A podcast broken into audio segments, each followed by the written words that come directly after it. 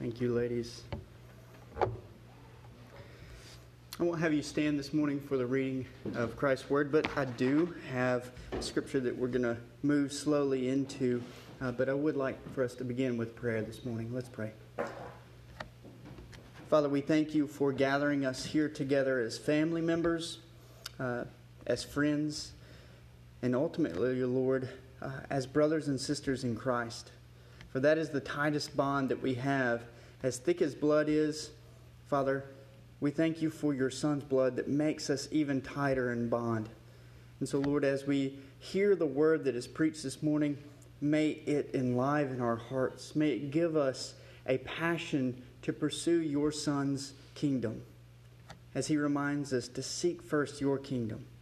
And so, as we hear the word preached, as we listen closely and intently to what you have for this morning, may we be enriched and may we be a people that look more like you and less like ourselves. We offer all these things in your Son's name. Amen. It was, as Shannon and George said a few minutes ago, this week we are looking at joy. We've slowly moved week by week. Next week we'll look at love. But this week we're looking at joy and every single time I hear the word joy as it relates to Christmas time, I think of joy to the world. And I'm so glad we sang it because that is uh, a part of the service this morning. A part of the sermon title this morning is Joy to the World, the Lord is Come. That exact line from Isaac Watts' own pen itself. And if you know anything about Isaac Watts, if you've done any history uh, reading about him, he's one of our uh, most famous hymn writers. Penned many, many hymns, but he was also a poet uh, in, in many ways. He was able to break down uh, the words in which we use and put them in such a fashion that it just absolutely boggles our mind that we're able to really understand the depths of how you can take these words and put them side by side and communicate so much. And in fact, one night while his father was reading scripture and guiding the family in their prayers, uh, Watts, Isaac Watts, spotted a mouse climbing up one of the bell pulls and he began to smirk and giggle. His father rebuked him. Shh, be quiet, son.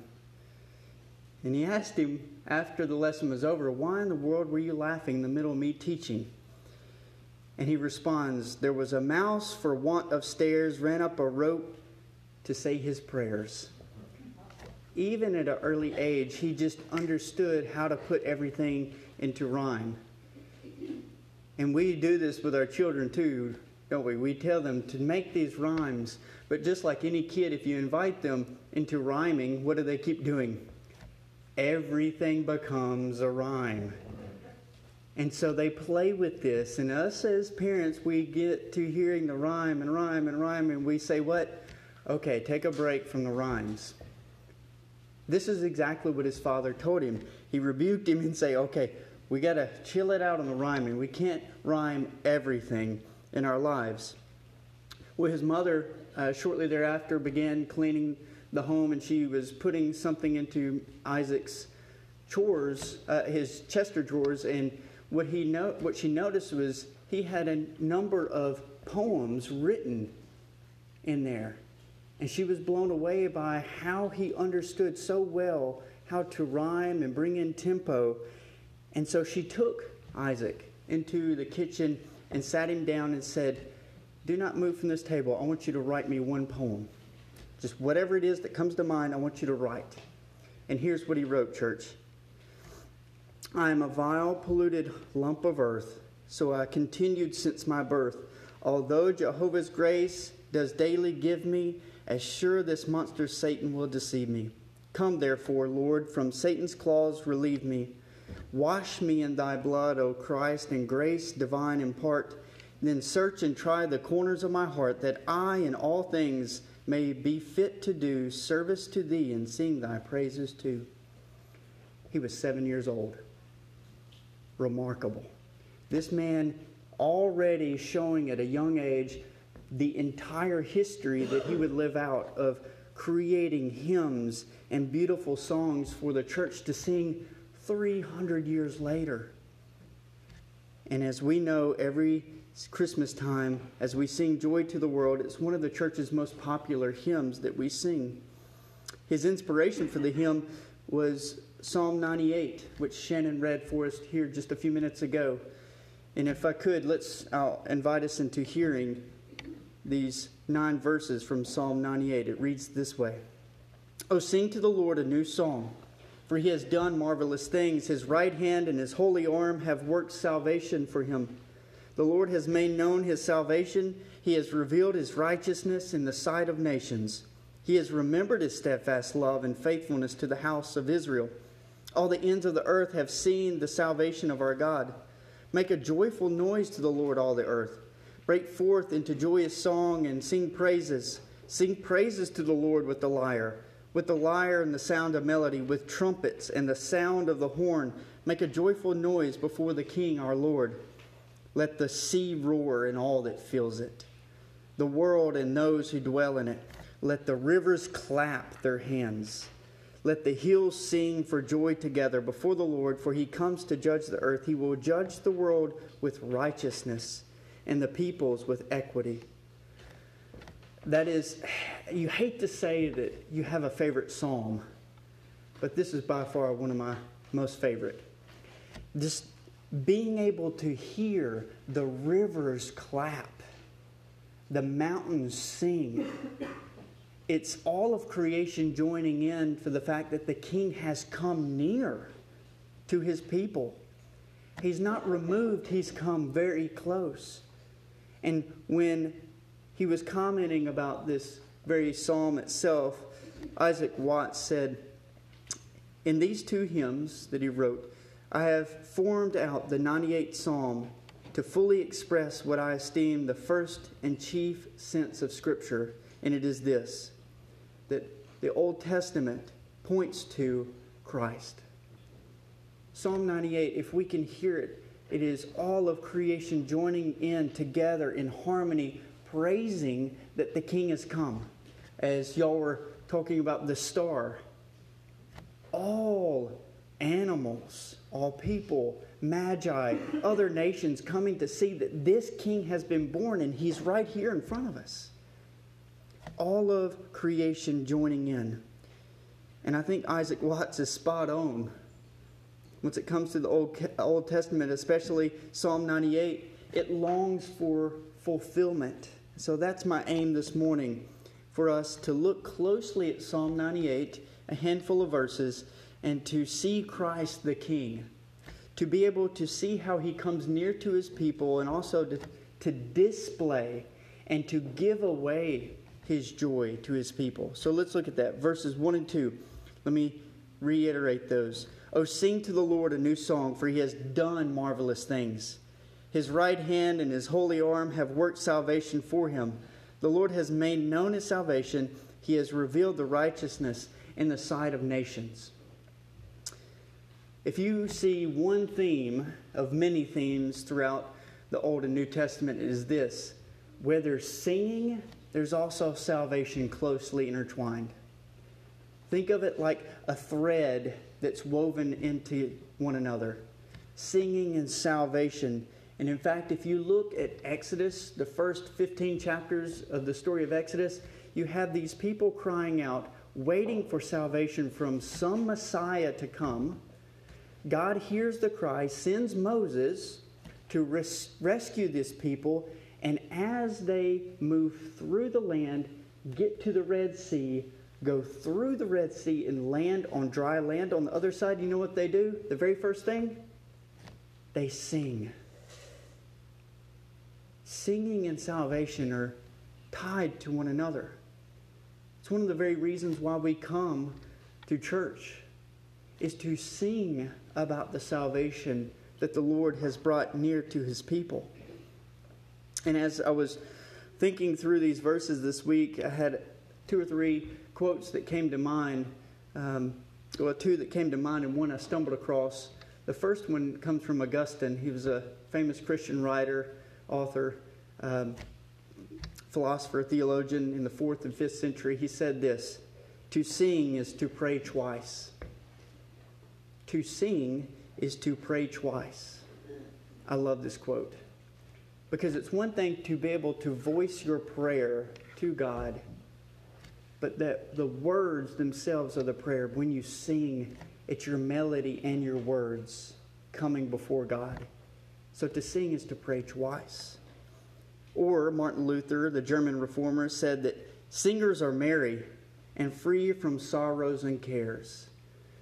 What he's getting after is that all the sorrows and cares that we have right in front of us, they're ultimately held in the hands of the one who is sovereign over those sorrows and cares. That is why the church sings, and that's why their singers are merry. Or Hans Christian Andersen, you might know him as uh, the writer of The Little Mermaid. He, sang, uh, he wrote this Where words fail, music speaks. How often in life have you been that way? Where you could not voice what it was before Christ, but you were able to hear a song and it was all, almost like it was able to speak for you what you were trying to emotionally say. Where words fail, music speaks. And when the psalmist invites us here in Psalm 98, he's inviting God's people to sing a new song. He's inviting us to give thanks, to celebrate, to pray twice, to express our merriment. And he's also trying to get us to see that our sorrows and cares are in the hands of the God who saves. That is just a few reasons of why we sing because the Lord has made known his salvation. He has revealed his righteousness to the sight of the nations. Those two words, made known and revealed. The Hebrew words here, make known, made known, and revealed, uh, they're getting to the publicness of redemption.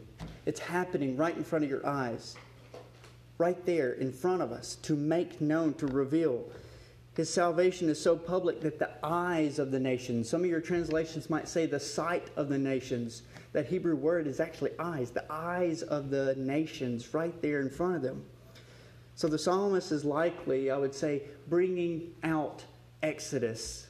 He's looking back. The psalmist is looking back to the salvation that was made so public to the people of Israel and everyone watching mainly because we sort of have this clue in verse 3 of Psalm 98 steadfast love and faithfulness. That's, those are the cues.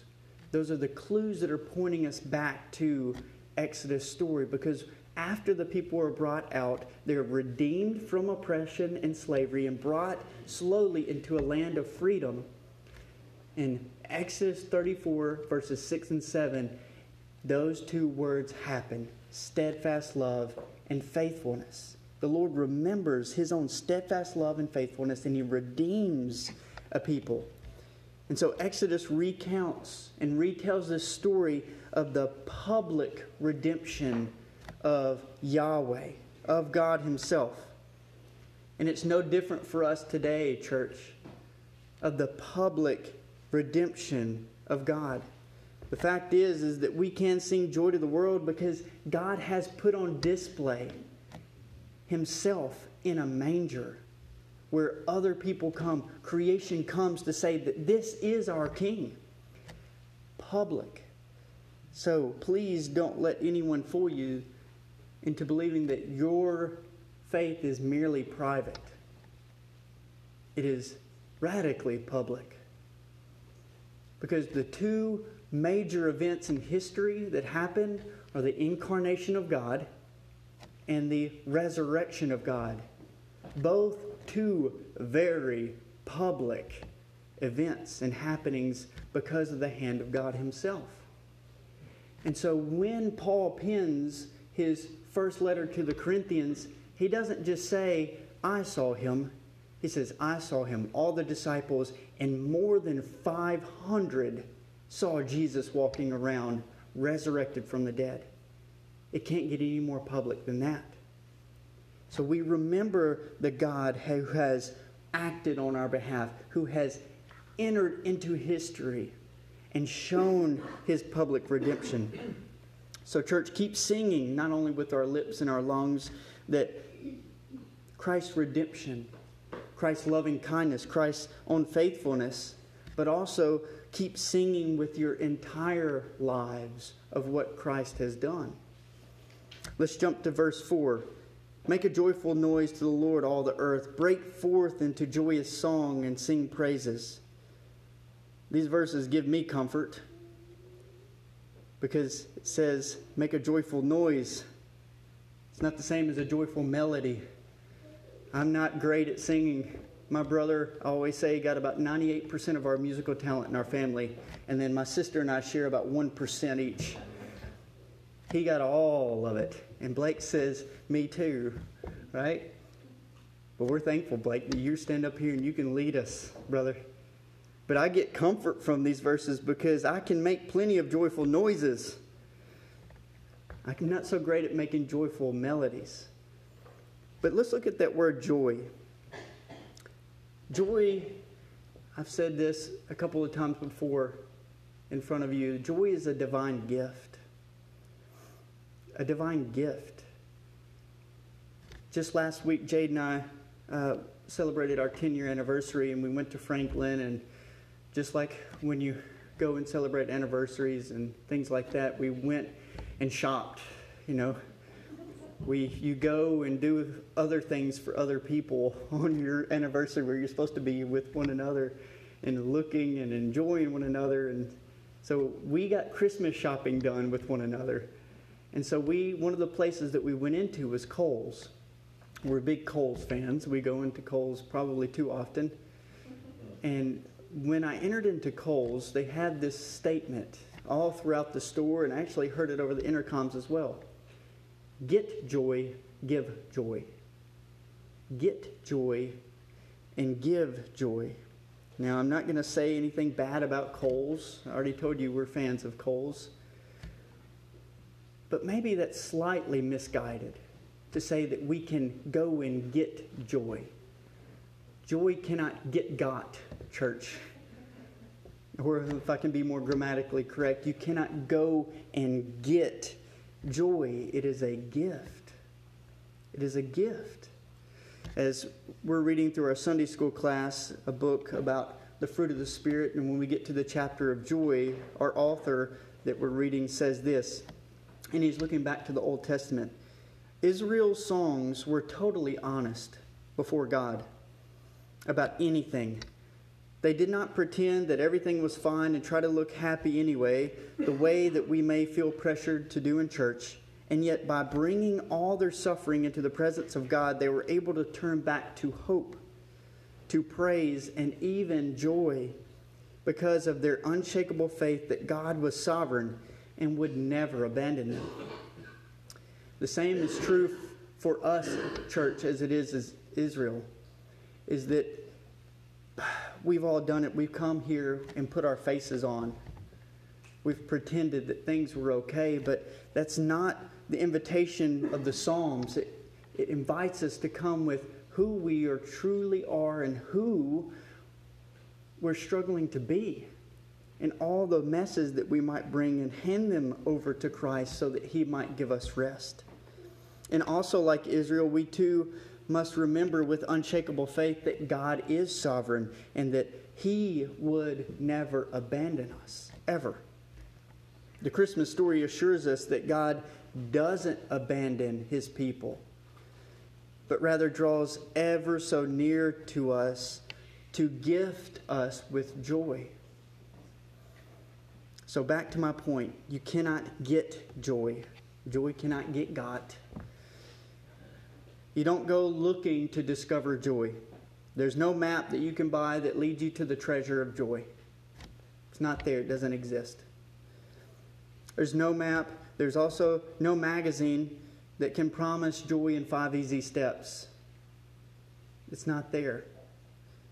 And also, the last time I checked, you cannot purchase joy from your Amazon Christmas wish list. Can't get it on Amazon. Joy ultimately is a gift, and you are surprised by joy. You are ultimately you're surprised by joy. One of my favorite authors, C.S. Lewis, when he wrote his autobiography, he named it Surprised by Joy because that was his story. He, as an atheist, was trying to disprove the scriptures and disprove that God existed. And what happened is he was surprised by joy. It was a gifting to him. And so he wrote these lines All joy reminds. It is never a possession, it's always a desire for something longer ago or further away and still about to be. It's always there close by us, and it's going to be gifted over to us. So we are to be surprised by joy. The joy that comes in a manger, for example, that joy that is gifted to us. You are surprised by joy like Mary when she receives news from the angel that she will conceive of a son who will exercise a rule greater than David's and who will be a savior after the seed of Abraham. You are surprised by joy like when the Magi entered into the presence of the newborn king and you're speechless. And your only response is to bow a bended knee in worship. You were surprised by joy when the aged priest Simeon, who longed to see the face of the Messiah, and yet he is overwhelmed with emotion when he held the babe Jesus in his hands, and his response is this Sovereign Lord, as you have promised, you may now dismiss your servant in peace. For my eyes have seen your salvation, which you have prepared in the sight of nations and the glory of your people, Israel. Joy is a gift, church. It's heaven's hands leaning down to us and giving us this gift of Christ, who is our ultimate joy. If there's a common movement in Scripture, it's it's a downward movement, it's a descent.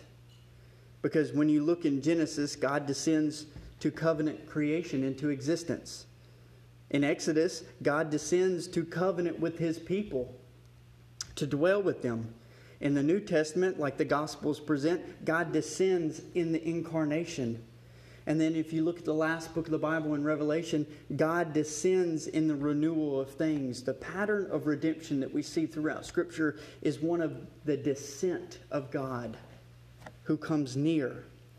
And in the season of Advent, let me reiterate Advent means a presence, it means a coming close to. And specifically, we find a descending presence of God who comes near to us in the person of Christ Himself.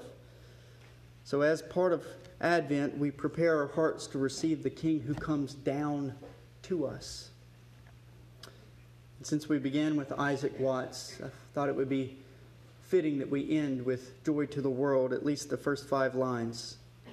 Joy to the world. Joy to the world. Joy to the world, the Lord is come. Let earth receive her king. Let every heart prepare him room.